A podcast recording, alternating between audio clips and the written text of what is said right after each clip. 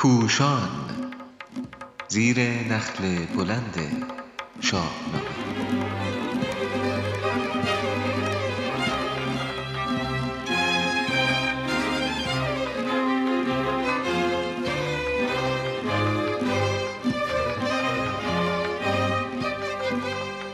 بیت های فاشیستی شاهنامه.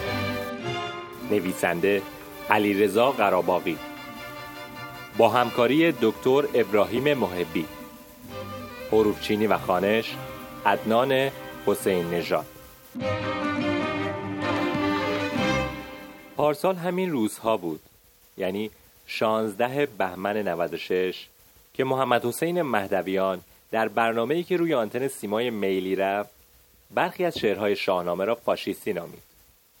واکنش های بسیاری به این نادانی و کشفهمی شد سهند ایرانمر در فضای مجازی سید عبدالجواد موسوی در روزنامه اعتماد و عزیزانی هم در مجله هفته مانند دکتر رضا فرخفال دکتر جاوید موسوی و دکتر ابراهیم محبی اعتراض خود را نشان دادند. به ویژه دانشمند فریخته دکتر محبی عزیز نوشت مادر رستم رودابه دختر مهراب شاه کابلی است و مهراب کابلی طبق گزارش شاهنامه از نوادگان زحاک تازی است.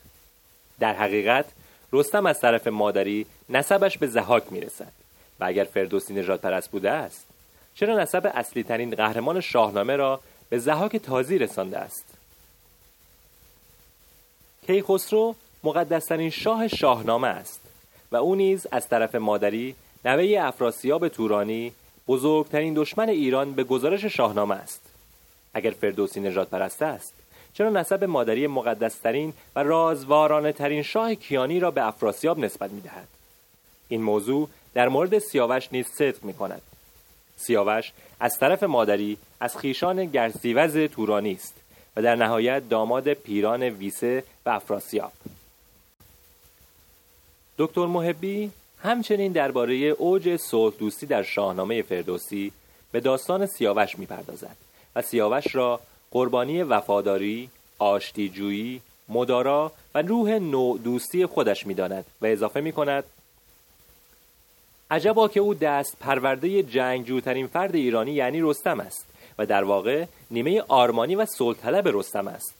همچنان که بعد از مرگ سیاوش رستم می‌گوید ز شاهان کسی چون سیاوش نبود چو او راد و آزاد و خاموش نبود. به یزدان به یزدان که تا در جهان زنده ام به کین سیاوش دل آگندم دکتر محبی در پایان گفتار خود به درستی می‌گوید به نظر می رسد داستان سیاوش بزرگترین و اصلی ترین تراژدی در شاهنامه است داستان سیاوش بازخانی دوباره و چند باره می طلبد. داستان سیاوش بازنمایی تباشناسی ماهیت انسان و منش انسانی است. خب به نظر شما همه موضوع همین است؟ کچفهمی و برداشت نادرست یک نفر در تلویزیون به باور ما این گونه نیست. بسیاری از فریختگان ما هم شاهنامه را یا نخواندند یا سرسری خواندند.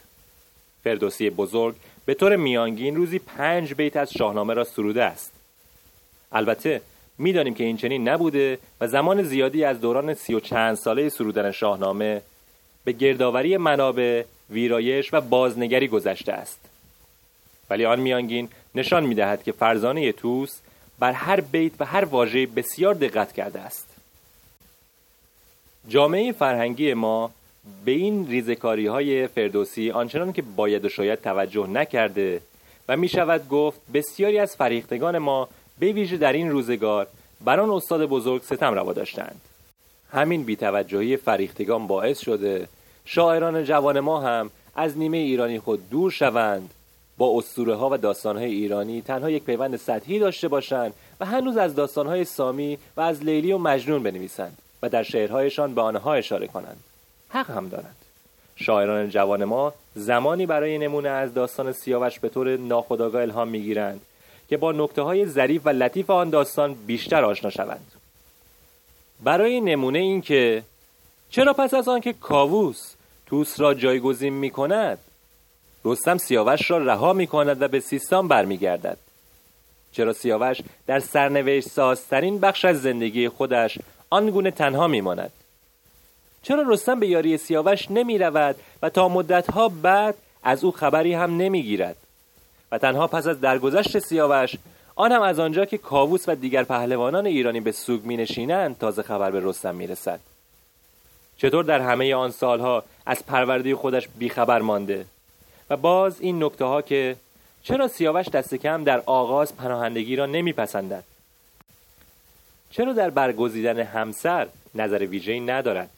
چرا در مرز ایران هیمه انبار می کند چگونه در دل سپاهیان توران جا باز می کند به باور ما تا زمانی که شاهنامه پژوهانمان به این نکته های باریک نپردازند هم به خردمند توس ستم روا داشتند و هم انگیزه جامعه هنری ما را برای پرداختن به این داستان ها کم کردند نمی شود باور کرد یک شاعر این بیت داستان زال و رودابه را بخواند که زمانی که آن دو جوان پیش هم بودند.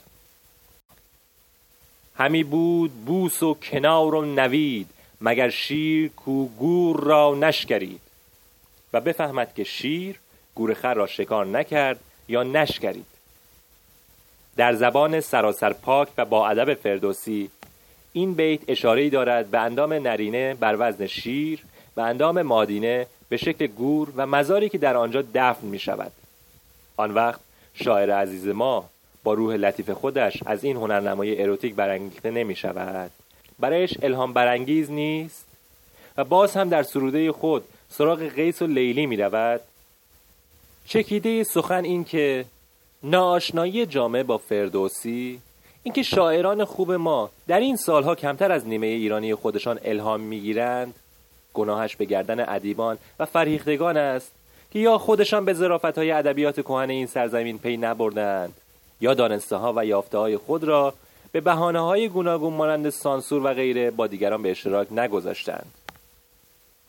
ما شاهد این آزمون بودیم. که با کمی گفتگو شاعران ما حس کردند که شعرهای خود را می توانند زنده تر کنند و با حماسه ها و داستان های ایران پیوند بزنند. برای نمونه دوست هنرمندی در بخشی از غزل خودش سروده بود. قصه اینجاست که تنهایی من مسئله شد. درد سختی است که از آن گذری نیست که نیست. چندگاهی است که من در پی خود میگردم گم شدم در خود. از من اثری نیست که نیست. اما با کمی الهام این بیت ها توانست به این شکل ویرایش شود. قصه اینجاست که دستانم و تنها بر کو. درد سختی است که از آن گذری نیست که نیست. خواستم تا به حقیقت برسم چون کاووس.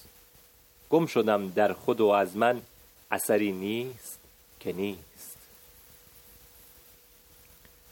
که در بیت نخستین هم رابطه بین قصه و دستان و همچنین کوه و از آن گذری نیست شکل می‌گیرد و هم درد تنهایی زال به خواننده منتقل می شود در بیت دوم هم گم شدن کاووس پس از آن پرواز مشهور و نیز گم شدن او در خودش و گوشه گزینی پس از سقوط و پایین آمدن تخت پرندهش برای خواننده بازگو می شود شاد و پیروز باشید.